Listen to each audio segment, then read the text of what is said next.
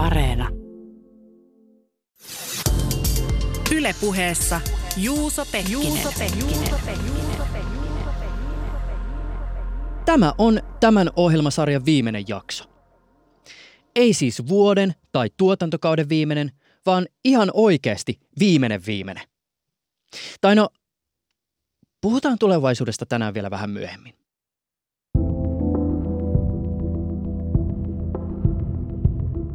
Tässä ohjelmasarjassa on käsitelty teknologiaa, tulevaisuutta, megatrendejä, avaruutta, eri tieteenalojen ajankohtaisia, kiinnostavia väitöskirjoja, tietoturvaa, taidetta, ilmastonmuutosta, mediaa, tietoisuutta, psykedeelejä, filosofiaa, sotilasaiheita, videopelejä, suurvaltoja, vähemmistöryhmiä, historiaa, alakulttuureja, digitaalisia kulttuureja ja rajatietoa.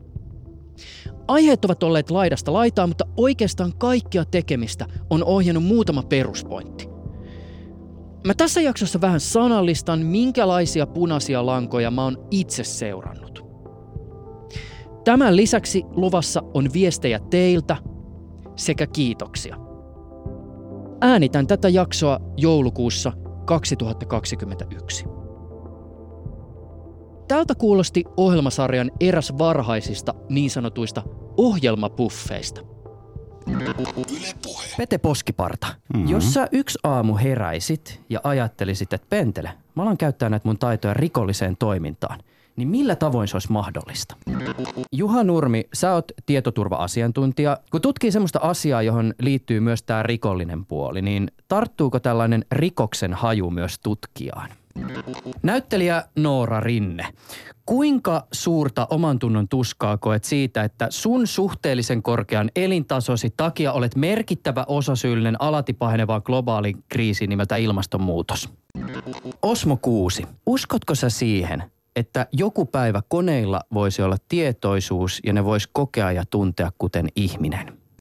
Tapakouluttaja Kaarina Suomperä. Tunnistatko itsesi siitä kuvasta, jonka iltapäivälehdet susta antavat? No ensinnäkin sanotaan hyvää huomenta kaikille, onko jo hyvää päivää? Ylepuheessa maanantaista torstaihin kello 10.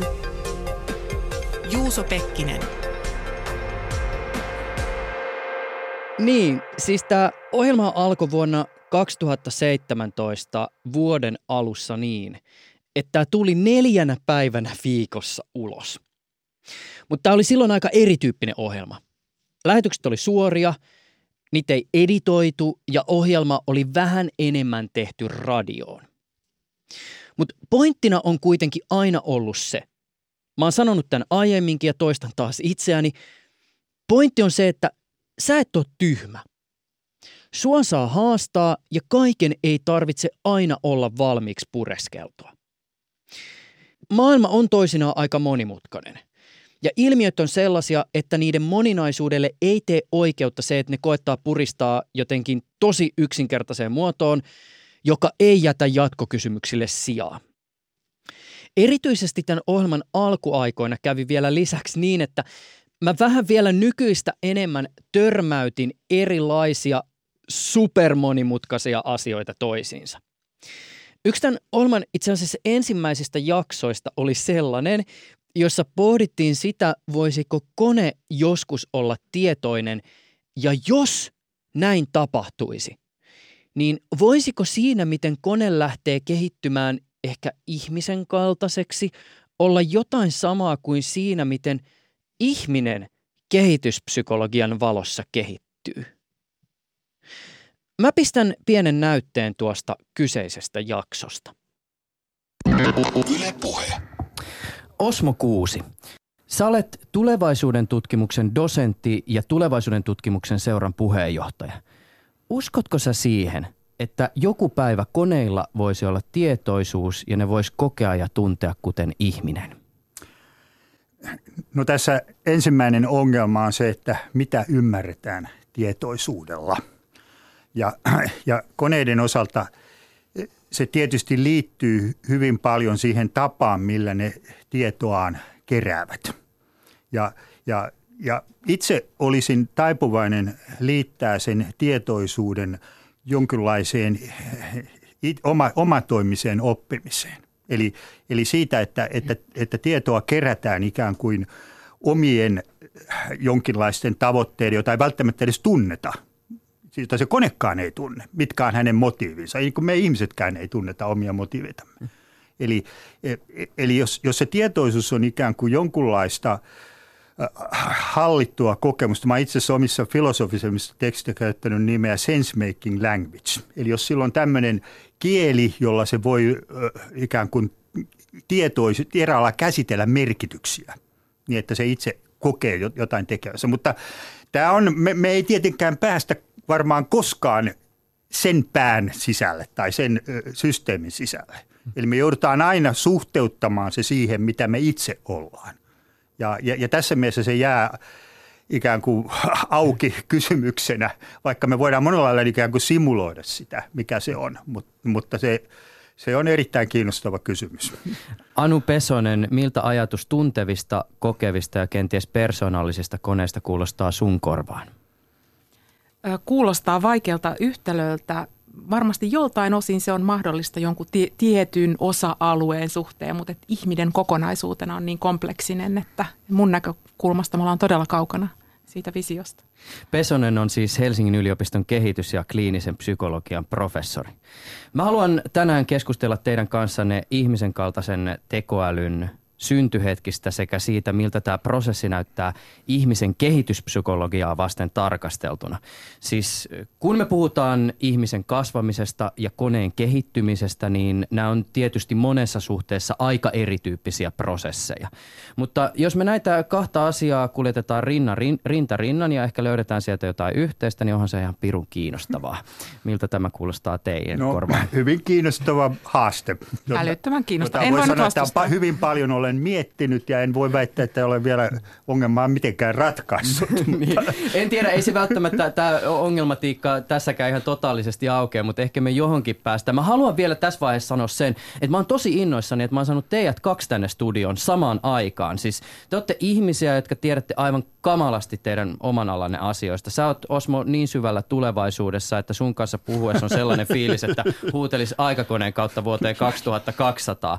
Ja Anu, kun katsoo listaa niistä kehityspsykologian julkaisusta, jossa sä oot ollut mukana, niin sitä vaan miettii, että missä vaiheessa sä oot viimeisen kymmenen vuoden aikana ehtinyt nukkua? Ää, aika huonosti. Tai sanotaan, että suutarin lapsella ei ole kenkiä ja unitutkimukseenhan mä oon ajautunut, mutta, mutta tota, tietenkin siinä on henkilökohtaisia syitäkin. niin. Varsinkin alkuaikoina, kun jaksoja piti tehdä niin paljon, niin mä tein jonkin verran myös ihan perinteisiä henkilöhaastatteluja. Eräs haastattelu, josta yhä tänä päivänäkin saan toisenaan palautetta, oli entisen salakuljettajan ja viinatrokarin sekä nyrkkelytallia pyörittäneen Tom Schöberin haastattelu. Schöberg on aikoinaan myynyt legendan mukaan aikuisviihdettä presidentille ja kestinyt seksibaarissaan venäläispoliitikko Vladimir Tsirinovskia. Tämä kyseinen haastattelu tehtiin Schöberin pornokaupan kellarissa. Yle puhe. Mikä on vanhan viinatrokarin näkemys siitä, että minkälaista on suomalainen alkoholin käyttö? No kyllä mä sanon, että ihan turhanen jahkaa siitä, että ne ei osaa käyttää. Kyllä suurin osa tänä päivänä, mitä mä oon kattonut, osaa käyttää viinaa. Että ennen vanhaa se olikin silloin 5-60-luvulla, kun tämä alkokortti vielä ja kortti otettiin pois ja joutui putkaan ja kaikki, niin silloinhan ihmiset joi kadulla ne osti pimeät piinaa ja seisoi täällä kadun kulmat, pari kolmekymmentä joka kolmas juoti ja hirveä metelipää. Ei sellaista enää nähnyt. Kyllä suomalaiset on, nämä on niin kuin tämä viinajumma tehdään aina ja nyt ne rupesivat tupakkaa sitten ja kaikki tällaiset, ne kieltoja ja kaikki tällaiset. Ne on huonoja juttuja. Kyllä suomalainen on ihan okei, okay, ei siinä mitään ne on niin huolestunut siitä uudesta tupakkalakista, kun ne vääntää nyt läpi ja kaikki. Se on jollekin helvetin hyvä bisnes tulevaisuudessa. Ei ihmiset lopeta kuitenkin. Silloin kun olit kieltolaki, mä en elänyt kyllä sitä aikaa, niin kaikista eniten on juotu viinaa silloin, kun kaikki oli kielletty. Mun tekisi melkein kysyä sulta niin kuin viinatrokarin, entisen viinatrokarin näkökulmaa siihen, että, että kannatat sä niin kuin vapaampaa vai tiukempaa sääntelyä alkoholiin liittyen, mutta, mutta tota, tietysti viinatrokarin näkökulmasta tiukempi sääntely tarjoaa enemmän liiketoimintamahdollisuuksia. No se on totta, mutta kyllä mä sanoisin, että nämä kielot on kaikki huonoja. Mä en hyväksynyt niitä kieltoa. Ihminen tietää, että sama niin kuin mä olen ollut monta vuotta sitä mieltä, että huumausaine pitäisi laillistaa. Ne kun narkkaa itse hengellä, niin siitä vaan. Niin ne, ne pääsi sitten eroon kuitenkin. Niin kauan kuin se on näin, niin aina löytyy joku, kun tuo niitä. Aina löytyy joku, kun tuo viinaa, mitä ei saisi tuoda. Aina löytyy joku, kun tuo tupakkaa, jos ei saisi tuoda. Että se on vain määrätty porukalla sitten huippubisnes.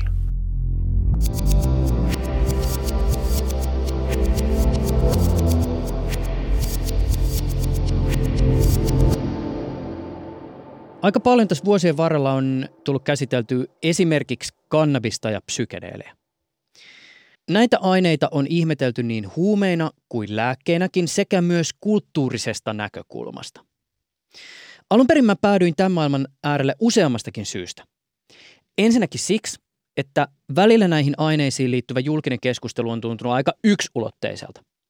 Siis niin, että esimerkiksi kulttuuriset ilmiöt on sivuutettu, koska niillä ei ole nähty välttämättä arvoa, koska kyse on niin sanotusti vain huumeista.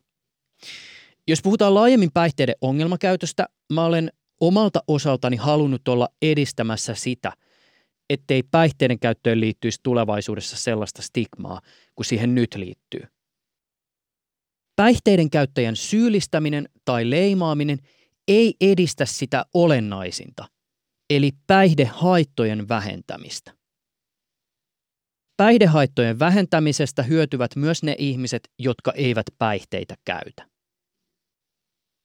Toisaalta esimerkiksi psykedeelitutkimus on tällä hetkellä tosi kuuma juttu ja mä oon halunnut tuoda sitä puolta myös täällä Suomessa esiin. Ja sit vielä. Mä olen alusta asti tässäkin ohjelmassa seurannut esimerkiksi torverkkoa. Teknologia kiinnostaa ja sitä kautta tämä huumehomma on tullut myös aika vahvasti mielenkiinnon kohteeksi, koska huumekaupan digitalisaatio on ollut yksi merkittävimpiä alaan liittyvistä muutoksista viimeisen kymmenen vuoden aikana. Testi, testi, testi YKK. Otetaan vielä nopea tsekki, että nauha käy. Sano vielä jotain. Niin. Testing, testing ja pekoni. Yes. Ja tähän tulee nyt sitten aloitustunnari. Padam. Yle puhe. Tämän vuoden alussa käräjäoikeudessa puitiin sitä, mikä on verkkosivun ylläpitäjän vastuu, jos sivustolla myydään ja ostetaan huumeita. Käräjäoikeus tuomitsi Torverkossa toimineen Sipulikanavan ylläpitäjän kolmeksi vuodeksi ja neljäksi kuukaudeksi avunannosta 11 huumausainerikokseen ja seitsemään törkeään huumausainerikokseen.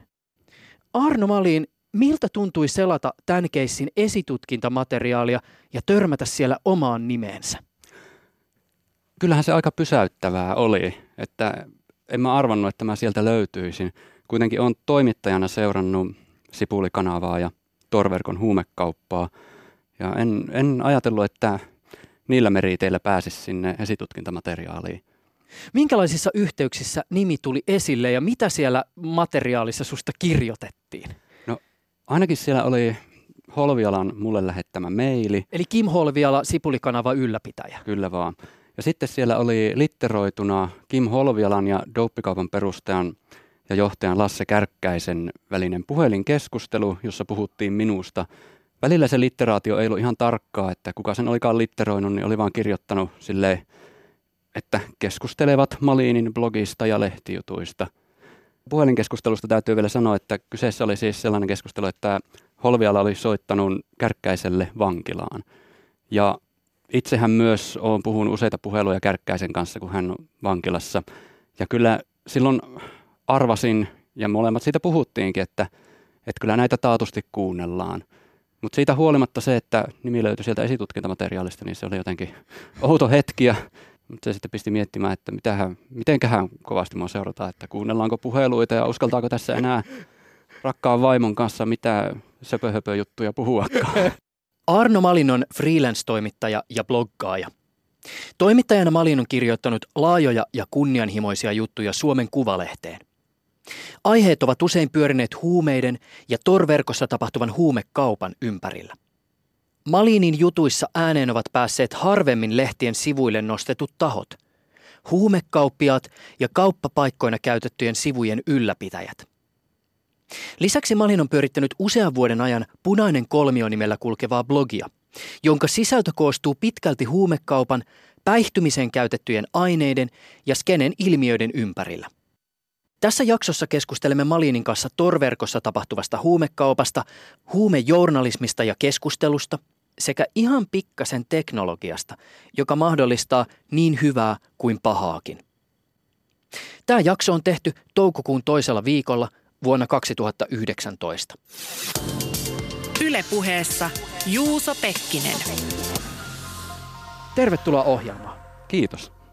Haluaisitko vielä lisätä jotain tähän mun esittelyyn, siis kysymykseen siitä, kuka sinä olet?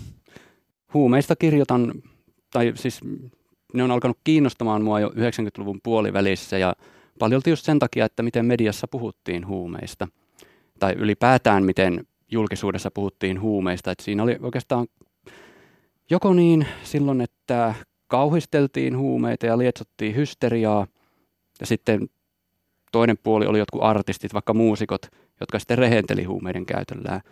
Ja mua alkoi kiinnostaa, että mikä se totuus näistä huumeista oikeasti on ja niiden vaikutuksista. Ja tuntui, että kun vähän asioita alkoi selvittää, niin alkoi yhä enemmän huomaamaan, että se, miten julkisuudessa puhutaan huumeista ja mitä niistä kerrotaan, niin hyvin harvoin piti lainkaan paikkaansa.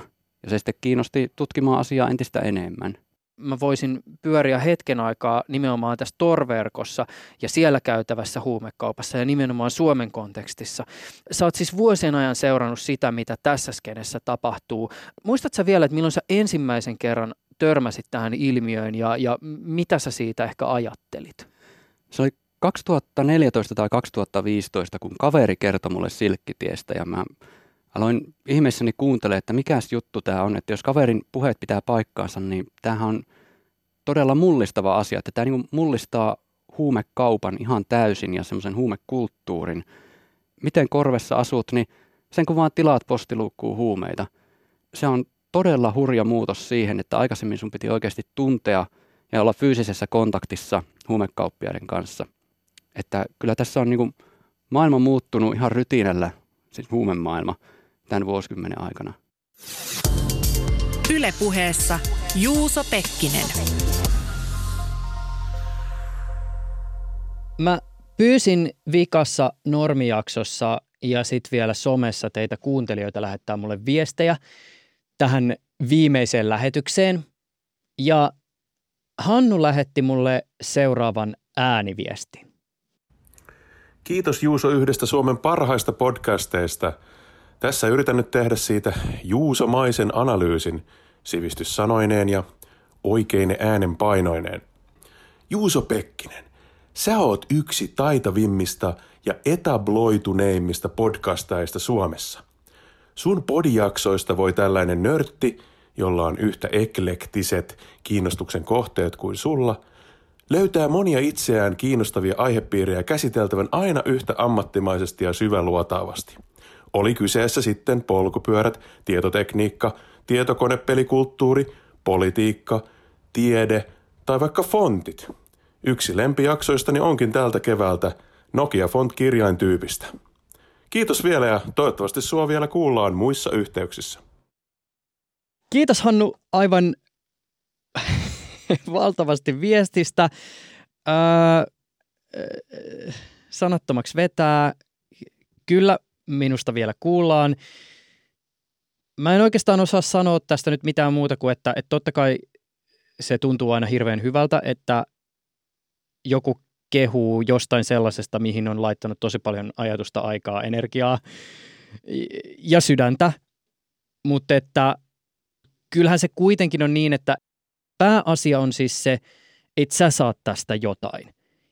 Ja se toki on sanottava, että kyllähän siis kriittistä palautettakin tulee. Varsinkin niiden kriittisten tai kritisoivien palautteiden kohdalla, siis kun joku ei vaan niin kuin jonkun mielestä ole toiminut, niin nehän on nimenomaan ollut niitä palautteita, jotka on mulle ollut sitä niin kuin kultaakin kalliimpaa, koska ne on pistänyt erityisesti mut miettiä, että, että mikä tässä nyt sitten on ollut, miten mä voisin parantaa sitä mun tekemistä. Mutta joo, toi mainittu fonttiakso, se oli sellainen, josta itsekin olin ihan valtavan liekeissä.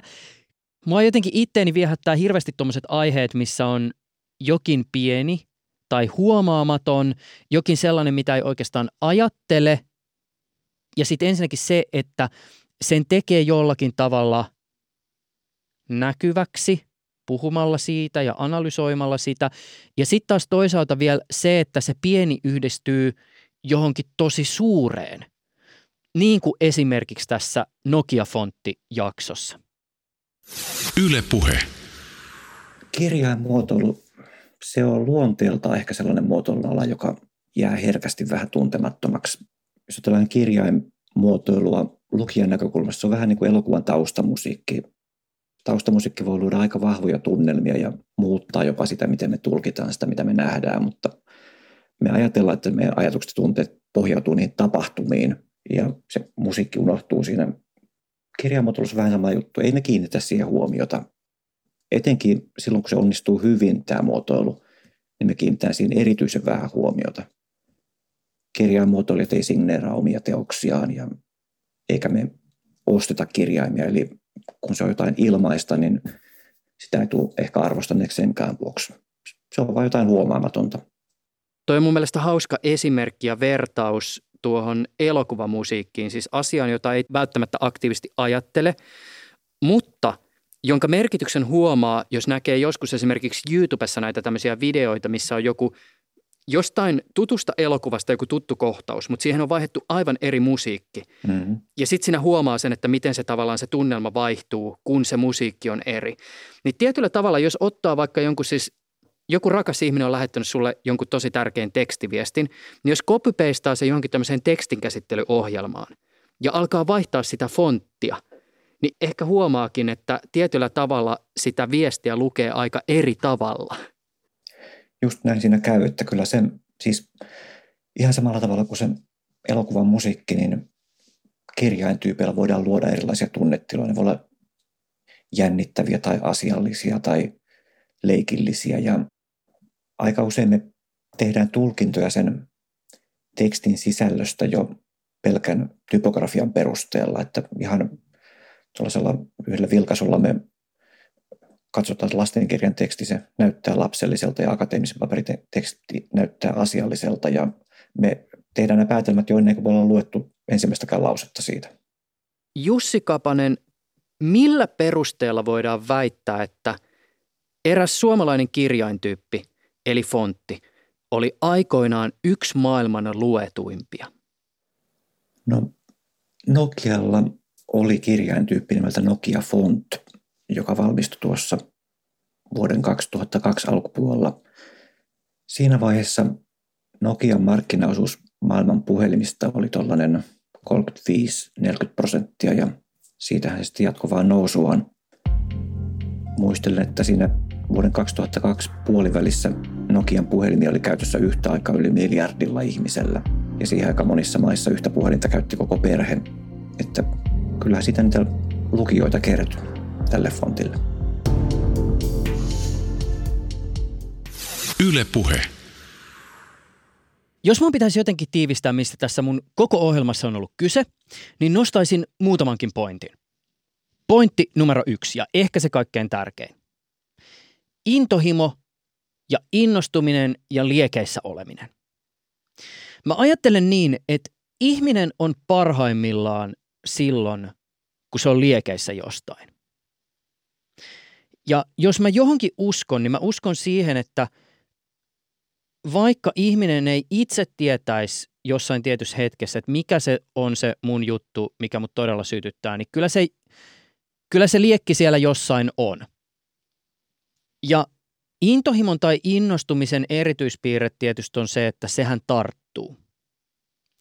Ja se on myös se syy, joka ajaa ihmistä jossain asiassa syvemmälle ja syvemmälle. Usein kaiken asiantuntijuuden taustalla mun näkemyksen mukaan on joku intohimo. Ja sitten taas toisaalta mä itse ajattelen niin, että, että mä oon onnistunut, jos sulla kuuntelijana – on jakson kuulemisen jälkeen semmoinen fiilis, että, että vitsi, tästähän pitäisi kuulla lisää, kun tämä oli jotenkin niin kiinnostavan kuulosta. Mä ajattelen niin, että, että, että jos mä en ole siitä asiasta innoissani, niin en mä voi olettaa, että sä kuuntelijanakaan siitä asiasta jotenkin syttyisit. Ja sitten taas jos miettii haastateltavia, niin mä jotenkin mietin niin, että, että yksi hyvän haastattelun salaisuus on se, että mä pystyn jotenkin kaivaa sen asiantuntijan tai siitä asiasta paljon tietävän ihmisen intohimon sitä asiaa kohtaan esiin.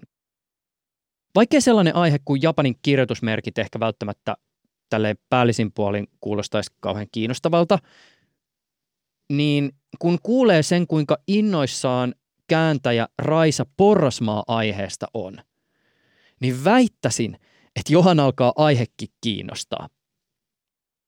Sitten mä oon tehnyt nyt tähän mennessä kolme kappaletta tietokirjoja ja kääntänyt Japanista romaaneita missiin tähän mennessä ilmeisesti viisi kappaletta. Meillä on täällä studiossa myös iso pino sun kääntämiä kirjoja. Tutustuttiin niihin, niihin tässä aluksi joo, ja, ja siihen päälle sitten jonkun, jonkun novelin, novellia esseen vielä ja, ja tota, nyt tämän vuoden aikana käännän, käännän kolme kirjaa lisää, jotka ilmestyy ensi vuoden puolella naisilla on ollut ihan valtava iso merkitys Japanin kirjoitettuun kieleen. Sen ainakin itse opin tuosta sun uudesta kirjasta, mutta mä voisin itse asiassa lähteä tähän liikenteeseen aika pitkän kulman kautta, mutta tämä tulee olemaan kiinnostava matka. Varmaan suurin osa kirjallisesta viestinnästä tapahtuu tänä päivänä digitaalisissa ympäristöissä, siis erilaisilla fyysisillä tai virtuaalisilla näppäimistöillä. Mm. Sitten kun suomalainen ilmaisee itseään, no emojien ja giffien lisäksi, ainakin toistaiseksi, niin me operoidaan suurin piirtein 29 kirjaimella, jotka muodostaa nämä meidän aakkoset. Mutta sitten japanilaisen kielellinen avaruus tai japanin kieltä käyttävän kielellinen avaruushan koostuu siis kirjoitettuna kymmenistä tuhansista merkeistä. M- miten on mahdollista saada tällainen kieli mahtumaan vaikkapa sinne kännykän virtuaalinäppäimistöön? Emojihan on siis alun perin, siis sehän on Joo, japania kyllä. nimenomaan, ja siis se on niinku emoji, siis niinku japaniksi. Että mulla, Emoji. Mulla, emoji, joo. Joo, mulla oli ihan hämmennys, mikä se on se emoji. kun Aikanaan en ymmärtänyt, joo. Mutta siis tosiaan puhutaan nyt siis kirjoitusjärjestelmästä, jota sanotaan maailman monimutkaisimmaksi tai hankalimmaksi. Sen takia halusin sitä aikanaan opiskellakin.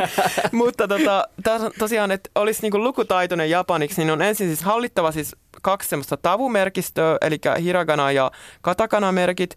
Ja sen lisäksi sitten näitä kiinalaisia merkkejä, eli kanji, kanji-merkkejä, jotka on siis Kiinasta aikanaan omaksuttu.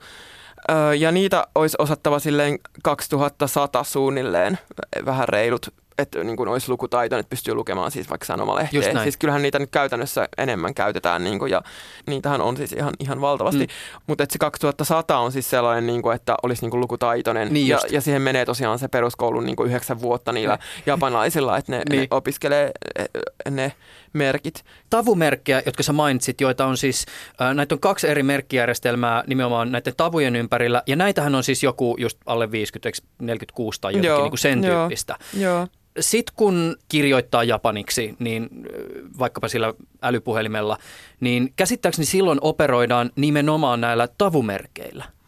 Joo, tai siis niin kuin yleensä kun kirjoitetaan siis niin kuin digitaalisesti, niin kuin vaikka tietokoneella tai, tai muulla tämmöisellä näppäinsysteemillä, niin kirjoitetaan siis tosiaan, ajatellaan siis niin kuin ensin se tulee ne merkit sillä hiraganalla ja sitten siihen, siihen sitten ehdottaa joku vaikka tietokone nyt niitä mer- merkkejä, millä se voisi sitten, mitkä niin kuin kanji-merkit siihen sitten voisi osua niin, niin sanottu hiragana, nyky- nykyään tunnetaan hiragana nimellä, eh, niin sehän oli siis alun perin siis sen, niin kuin sanotaan naisen käsi, että onnade.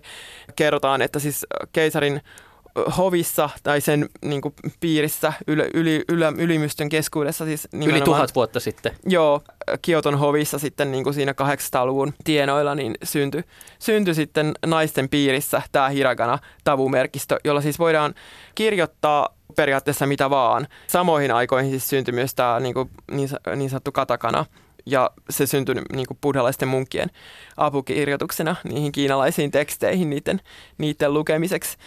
Ja no nykyäänhän sillä kirjoitetaan siis ö, lähinnä lainasanoja ja sitten tämmöisiä jotain onomatopoeettisia ilmaisuja ja sitten on sille myös, myös muita, muita käyttöjä, mutta tota, Mä nyt vedän pikkasen tietysti mutkia suoriksi, mutta et eikö tavallaan voisi sanoa, että, että kun japanilainen tänä päivänä kirjoittaa nyt sitten Whatsappia, tai itse asiassa Japanissahan käytetään lainia, Joo, tä- joo, niin käytän tosi paljon. Joo, t- line, kun japanilainen linettää. Miten hän linettää jäljittyy historiallisesti siihen, että yli tuhat vuotta sitten hovinaista alkoi kehittää kirjoitusjärjestelmää. No näin voi sanoa, tai niin kuin, että jos japanilainen yleensäkin kirjoittaa, niin, tai lapset opiskelee kieltä, niin he ensin opiskelee sen hiraganan. Niin just. Ja niin kuin täällä ländessäkin, että jos al- alkaa opiskella japania, niin ensin opiskellaan ne hiragana-tavustot, ne tavut. Ja ne on nimenomaan siis sellainen, puhutaan niin kuin sit naisen kädestä, että se on semmoinen tosi niin kuin verrattuna niihin kansimerkkeihin, jos, jotka on aika monimutkaisia, niin ne on niin kuin yksinkertaisempia ja sitten niin sellaisia niin kuin pyöreä ja pehmeys on niin kuin niille tyypillistä. Taas kun se katakana näyttää semmoiselta tosi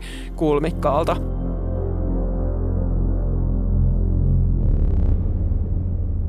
Jos pointti numero ykkönen on intohimo, niin pointti numero kaksi, joka on ehkä myös sitä mun tekemisen ydinmehua, on se, että asiat ja ilmiöt, varsinkin teknologiassa, on usein monimutkaisia ja kompleksisia. Ja toki journalismissa pyritään, ja monet kollegat siinä hienosti onnistuvat, siis selittämään monimutkaisia asioita yksinkertaisesti. Mutta se, mikä ei ole ehkä tarkoituksenmukaista, on se, että jos meillä on joku aivan niin kuin siis sairaan monitasoinen ja tahoinen ja monimuotoinen ilmiö, niin se, että me koitettaisiin jotenkin löytää joku niin kuin yksinkertainen vastaus, joka tiivistää kaikki ne kysymykset, joita siihen asiaan liittyen on. Mä usein sanon mun haastateltaville, että mehän puhutaan siis monimutkaisista asioista, eikä tarkoitus olekaan se, että me annettaisiin kuuntelijalle valmiiksi pureskeltuja vastauksia. Olennaisempaa on se, että me avataan niitä ydinkysymyksiä, jotka siihen ilmiöön liittyy, ja annetaan ihmisille työkaluja, joiden kautta voi ehkä lähteä jäsentämään sitä, että, että miten tästä jutusta ehkä saisi otetta ja minkä takia tämä itse asiassa on niin monimutkaista. Siis miksi tähän liittyy niin monia erilaisia näkökulmia.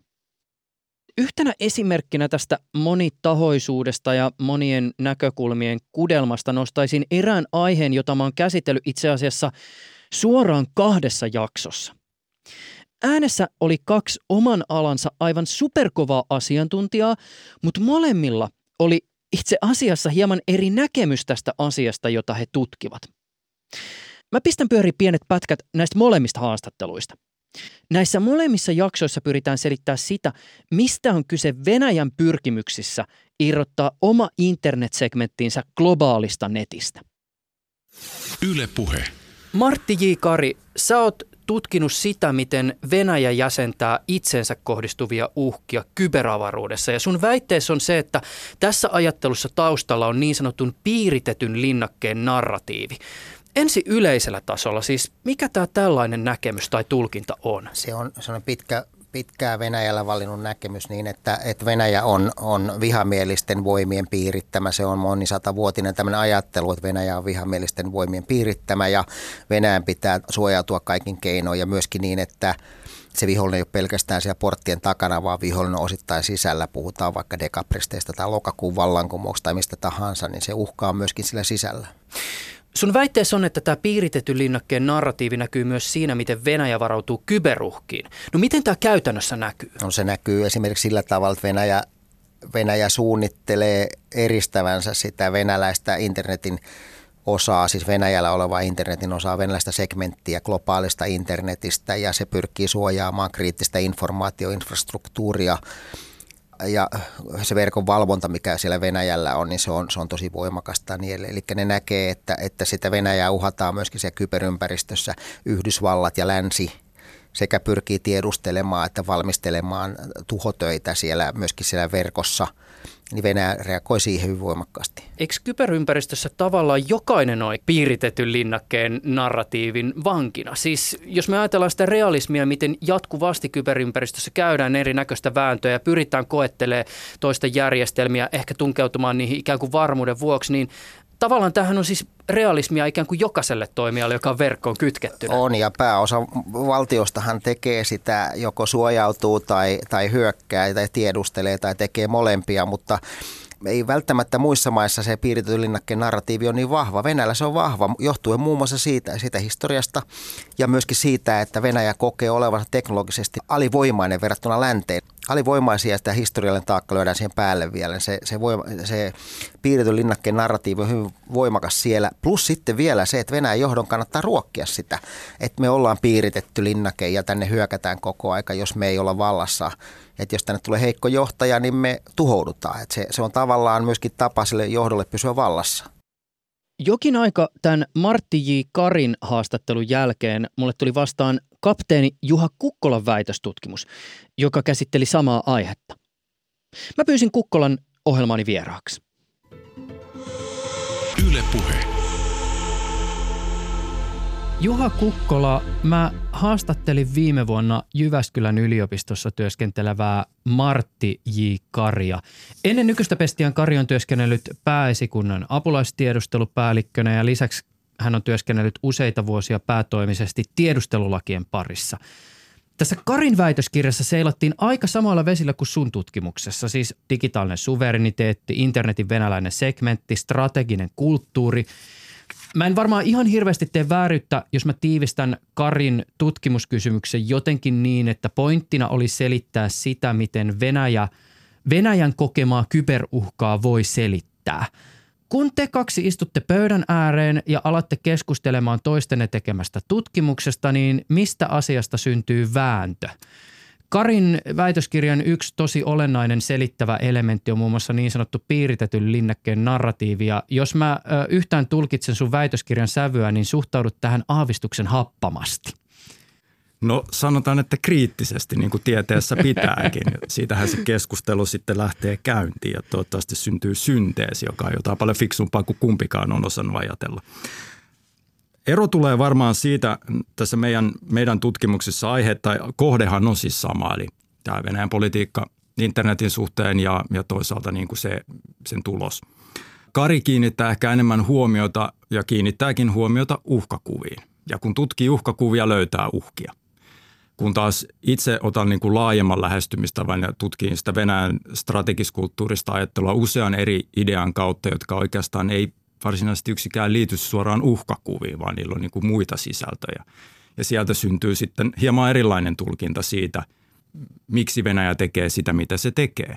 Yksi olennainen syy tässä tai tulos tässä varmasti on se, mihin viittasin tuossa aikaisemmin, on nämä yksittäiset selittävät tekijät, eli hieman karsastaan sitä näkemystä, että jollain tällaisella piiritetyn linnakkeen mentaliteetilla selitetään niin kaikki Eli varmasti on muitakin syitä ja näitä syitä yritän tavallaan tarjota tässä omassa työssäni, työssäni josta osa tulee sieltä esimerkiksi Neuvostoliiton menneisyydestä ja, ja tieteellisestä ajattelusta ja näin edespäin. Ylepuheessa Juuso Pekkinen. Kolmas pointti tässä koko sarjassa on ollut se, että riippumatta siitä haastatellaanko ohjelmassa alansa kovinta tutkijaa, tai amatööriä, joka on jostain jutusta vaan tosi liekeissä, niin ihmiseen suhtaudutaan aina samalla kunnioituksella. Ja ehkä vielä tähän kytkeytyen, koska kaikki aiheet koskettavat jotakuta, niin tosi olennainen kysymys aina osana suunnitteluprosessia on ollut se, että mä kysyn itseltäni, onko mun mahdollista antaa tälle asialle sellainen käsittely, joka tekee sille oikeutta. Tämä on tosi olennainen kysymys varsinkin silloin, kun käsitellään aiheita, jotka ovat kaukana mun omasta elämästä. Eli siis, jos mä lähden tekemään jaksoa vaikkapa rikostaustaisista naisista, niin mun pitää kysyä itseltäni, että onko mulla ikään kuin oikeus omasta positiostani käsin tarttua tähän aiheeseen. Yle puhe. Minkälainen hetki vankilasta vapautuminen ihmiselle on? No se on kaiken kaikkiaan tosi jännittävä. Se on semmoinen uusi alku. Oli, oli elämäntilanne mikä tahansa ja oli tavoitteet sitten sen va- vankeuden jälkeen mitkä tahansa, niin se on aika kokonaisvaltainen. Se on semmoinen niin uusi mahdollisuus. Itselle voi sanoa tosiaan, että se oli niin kuin suuri kriisi, että, että kun on pitkä tuomio, niin sitä tavallaan suunnittelee kaikki ne vuodet, että mitä mä teen sit, kun mä vapaudun. Sitten mä teen tota ja tätä – ja sitten kun sä meet luovuttaa sen pannan ja saat vapauspassin kätees, niin mitä ei tapahdukaan. Siis että tässäks tämä nyt oli, tuli itsellä semmoinen ainakin, että, että menin kotiin, olin yksin siellä, niin mä ajattelin, niin kuin, että mitä ei tapahtunut. Että se oli hirveä pettymys tavallaan. Et sen takia on hirveän tärkeää, että se ensimmäinen päivä, kun vapautuu, että sen suunnittelee valmiiksi, että mitä mä teen, kenen kanssa, kaikkea tällaista, että ei tipu tyhjän päälle. Sitä luulee aina tehneensä taustatyö hyvin, mutta mulla ei ole kyllä mitään hajua, minkälainen on vapauspassi. Vapauspassi. Semmoinen paperi. Se on siis lappu, minkä niin. saa, saa vankilasta mukaansa. Niin, että jos, tuomio on nyt jos tulee, että poliisit niin. pysäyttää, että sulla on haku päällä, niin, niin tota, sitten voit näyttää, että mä oon just vapautunut. Okei, okay. all right. Te kohtaatte teidän työssä ihmisiä, jotka on nimenomaan tässä tilanteessa. Minkälaisia kysymyksiä tai kysymysmerkkejä ihmisen mielessä ehkä saattaa tässä tilanteessa olla? Toki siis yksilöiden tilanteet on erilaisia, mutta minkälaiset asiat ehkä toistuu? Niitä on hirveän monenlaisia. Siis se on, kuten niin kuin sanoit, niin ne vaihtelee tosi paljon. Niin ja se riippuu paljon, että mitä suunnitelmia tosiaan on. Että onko onko mielessä halu lopettaa ne rikoshommat ja päidehommat vai onko menossa suoraan jatkamaan siitä, että sen takia se on hirveän niin kuin tärkeää, että mekin haetaan vanki välillä portilta, jos haluaa, ja viedään se seuraavaan palveluun, että hänelle ei tuu niitä ensimmäisiä kahta minuuttia. Että sä oot voinut olla linnassa monta vuotta selvinpäin, ja sitten sä meet johonkin palvelu ja siellä se kosahtaakin, että sulle, sä et saakaan asuntolaista huonetta, niin se on sillä hetkellä se tilanne on usein menetetty mm. ja sitä ollaan kulman takaa vetää tikkaa ihan. Et jos tulee jotain suunnitelmien muutoksia tai asiat ei ehkä meekään niin kuin on siellä vankilassa ajatellut, että, että nyt, nyt on tehnyt sen suunnitelman, että mitä siinä hetkessä tapahtuu, kun mä vapaudun. Ja sitten jos asia, asiat ei meekään just niin, niin sen tavallaan sietäminen saattaa olla ihan mahdotonta, että sitä ei pysty käsitellä ja tavallaan löytää uusia tapoja toimia, vaan silloin palaa herkästi siihen vanhaan tapaan, että miten ratkaisen ongelmani. Otan ehkä ne päihteet taas – Miten sukupuoli saattaa vaikuttaa vankilassa olevan tai vankilasta vapautuneen henkilön tilanteeseen? Naisilla on tällaisia erityisiä taustatekijöitä, että naisilla on niin suhteessa miehiin enemmän traumaattisia elämänkokemuksia. Siellä on lapsuudessa usein, usein niin kuin – naisilla on enemmän niitä, niitä hyväksikäyttökokemuksia jo sieltä varhaislapsuudesta, seksuaalista hyväksikäyttöä, perheväkivaltaa, ehkä sitä ylisukupolvisuutta. Niin nämä on tavallaan semmoisia niin taustalla olevia juttuja, mitkä niin kuin liittyy tutkimusten mukaan nimenomaan, niin kuin, että naisilla on tyypillisesti tämän tyyppisiä elämäntarinoita ja elämäntaustoja, mitkä sitten niin kuin näkyy, näkyy siinä meidän työskentelyssä kyllä tosi, tosi suuresti. Niin ja esimerkiksi jos nainen vapautuu asunnottomana linnasta tai mies vapautuu, niin yleensä sen naisen vaihtoehdot on siellä kadulla, että sä rupeat myymään itseäsi tai sitten sä otat jonkun miehen siihen mukaan, ketä sitten heittää mm. sulkamaan ja muuta. Että kyllä se miehen asema siellä kadulla on ihan erilainen kuin naisen. Kertoisitteko, ketä te olette? No mä oon Sari Lönberg ja mä oon Naiset näkyviksi hankkeen projektipäällikkö. Mä oon Kristine, kokemustyöntekijä, sama hanke.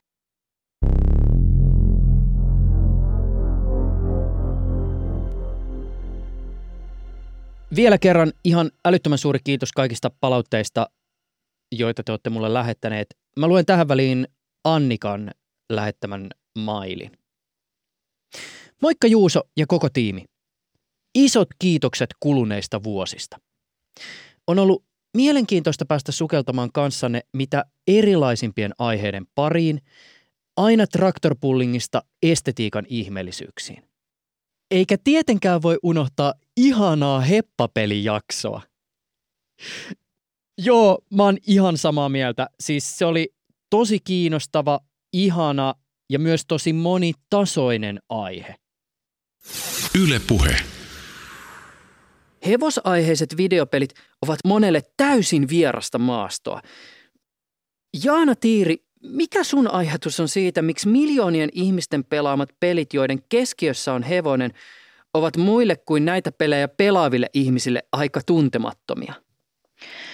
Mä uskon, että yksi johtava syy tähän on se, että niiden kohderyhmänä on ensisijaisesti nuoret tytöt, nuoret naiset ja naiset ylipäätään.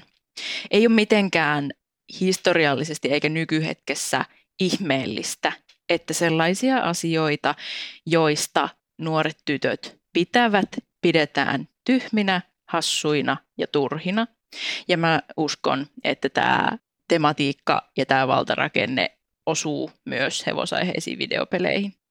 Kyllä mä uskon, että iso, iso tekijä on myös se, että koska hevosaiheiset videopelit ei myöskään näy yhtään missään, niitä ei, niistä ei koskaan uutisoida minkäänlaisissa vaikka pelijournalistisissa julkaisuissa tai videoissa tai podcasteissa, niistä ei puhuta missään. Ne on hyvin, tie, hyvin tavallaan tietyn, mutta tosi laajan porukan, porukan pelejä, joista vaan se laaja porukka tietää jos mietitään nyt vaikka jotain niin kuin keppihevosharrastusta, josta pääsääntöisesti voi sanoa, että sitä harrastavat siis tytöt, niin ehkä senkin ympärillä, kun ilmiö on noussut laajempaan tietoisuuteen, on paljon ollut semmoista naureskelua, jossa ainakin itse tunnistan sen, että se liittyy nimenomaan siihen, että no, tyttöjen touhua, eli toisin sanoen ei mitään kovin vakavasti otettavaa. Meillä on todella paljon todella paljon esimerkkejä, esimerkkejä siitä, että miten kaikki tällaiset mediumit, mitkä on suunnattu, suunnattu lähinnä naisille, niin nähdään, nähdään jotenkin alempiarvoisena. Ihan jos vaikka katsotaan kirjallisuuden puolelta sitä, että miten, miten tähän chiklittiin suhtaudutaan, vaikka kyseessä on aivan vakavasti otettavaa kirjallisuutta, niin äh, se on, se on samanlainen ilmiö. Ja sitten on kiinnostavaa, kiinnostavaa se, että miten, miten ne tämmöiset yhteisöt ja teemat ja olemassa olevat asiat, kuten esimerkiksi hevosvideopelit, niiden ympärille tullut yhteisö, keppihevosyhteisö. Mm, ennen vanha oli tällainen virtuaalitalliyhteisö, joka on edelleenkin, edelleenkin olemassa. Ja sitten totta kai myös ihan reaalielämän, reaalielämän talliyhteisöt, niin miten, ää, miten nämä on ollut pitkään olemassa ja miten nämä on todella, todella monelle nuorelle tytölle, nuorelle naiselle tärkeitä kasvamisen paikkoja – tärkeitä kasvamiseen liittyviä yhteisöjä, sellaisia yhteisöjä, joissa, ää, joissa voi rauhassa olla, olla sellainen kuin on, mikä on totta kai tosi voimauttavaa, mutta koska ne on tyttöjen juttuja, niin ne pysyy sillä tavalla ehkä valtayleisöltä piilossa. Mutta koska maailma on myös muuttumassa, niin me ehkä kiinnitetään huomiota eri tavalla nykyään näihin asioihin, niin sitten sa- saattaakin räjähtää tällainen ilmiö, niin kuin esimerkiksi just tälle keppariyhteisölle kävi, että aika oli valmis sen tarkasteluun ja sitten huomattiinkin, että tämähän on siis aivan käsittämättömän hienoa. Yle puhe. Mä luen vielä ton Annikan mailin loppuun. Vaikka osa aiheista on ollutkin allekirjoittaneelle aluksi vaikeaselkoisia ja oman kokemuspiirini ulkopuolella, koen ymmärtäväni maailmaa ja siinä eläviä otuksia hieman paremmin tämän ohjelman ansiosta. Juuri tämä aiheiden monipuolisuus on ollut ilahduttavaa ja täytyy myös kiittää siitä, kuinka jokaista aihetta, oli se kuinka tunteita herättävä tahansa, on pystytty lähestymään ja käsittelemään asiallisen objektiivisesti useampi näkökulma huomioiden. On myöskin ollut silmiä avaavaa huomata, kuinka paljon Suomesta löytyy alansa huippuosaajia, jotka kaikki suhtautuvat omaan alansa suorastaan inspiroivalla intohimolla. Mukavaa loppuvuotta koko teidän tiimillenne. Jään innolla odottamaan, mitä kevät tuo tullessaan. Annika, kiitos ihan valtavasti tästä viestistä koko tiimin puolesta.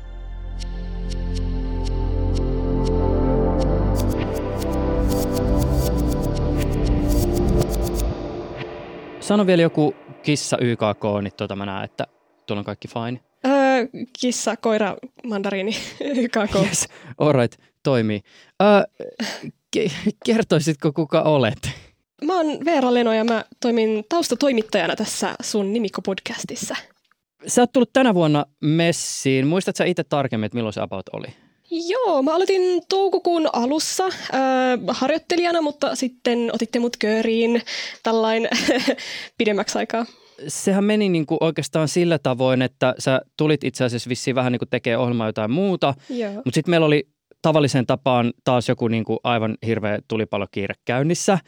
Ja tota, mä olin valmistelemassa jotain jaksoa ja sitten me jotenkin heitettiin se sulle, että hei, et katsotaan myöhemmin sitä mitä piti tehdä, mutta tota, nyt on tämmöinen juttu, missä sä voisit jeesata, että voisit sä vaan niinku hakea tietoa tästä aiheesta. Muistatko yhtään, mikä se oli?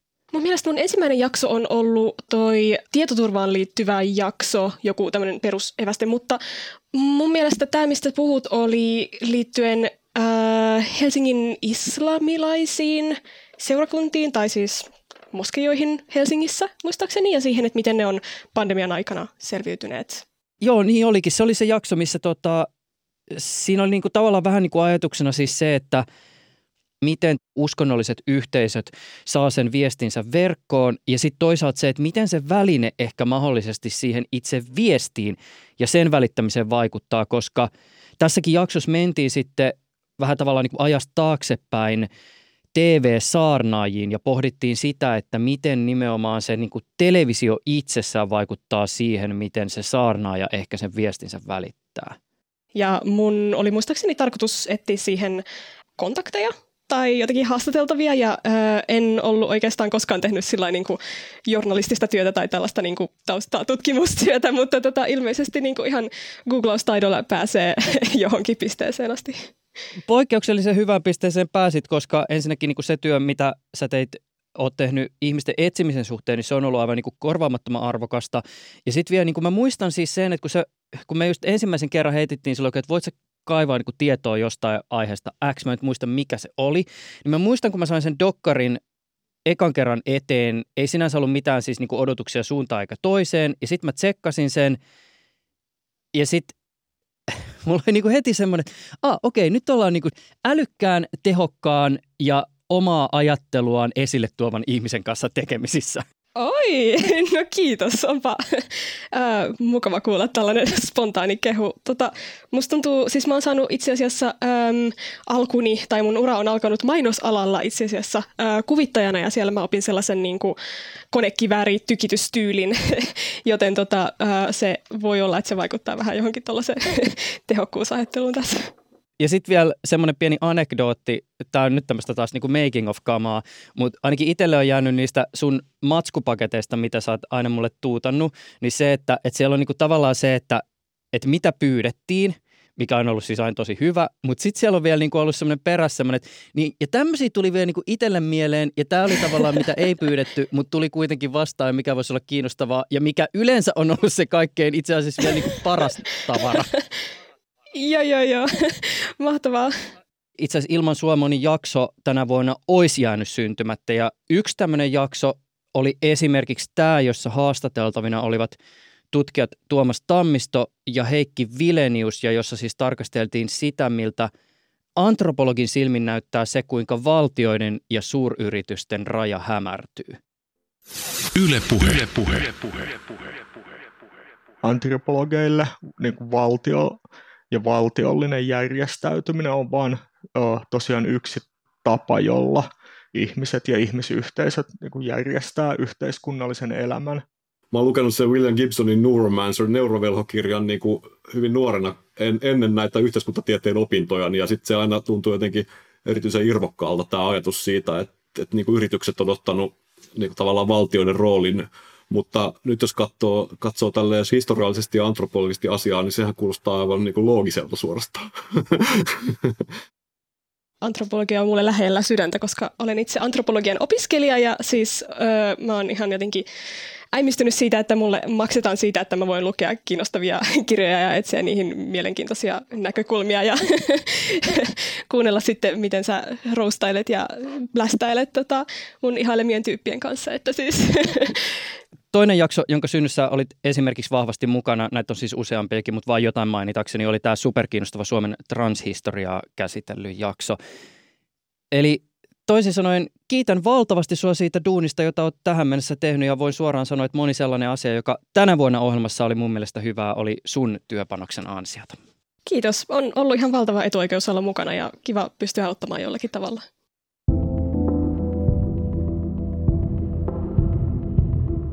Lupasin alussa hieman kertoa, mitä tulevaisuudessa tapahtuu. Ja jo tässä vaiheessa sanon, että mä en voi vielä ihan hirveästi paljastaa, mutta jotain kuitenkin. Mä tuun jatkossakin tekemään sulle kuunneltavaa. Ja mä oon itse tosi liekeissä siitä, mitä on tulossa. Tää on jotain sellaista, mitä mä oon pitkään halunnut tehdä. Mä alan tekemään podcastia Yle Areenaan, jota kuullaan ensimmäisen kerran tulevan vuoden keväällä. Siis jos mitään ihmeempää ei tapahdu, ja tällä ihmeellisellä siis tarkoitan sitä, että mä joudun ufojen kaappaamaksi tai sitä, että sähkömagneettinen pulssi tuhoaa koko modernin viestintäinfrastruktuurin tai jotain niin kuin tämän tyyppistä. Aihepiirien puolesta liikutaan aika samoilla sektoreilla.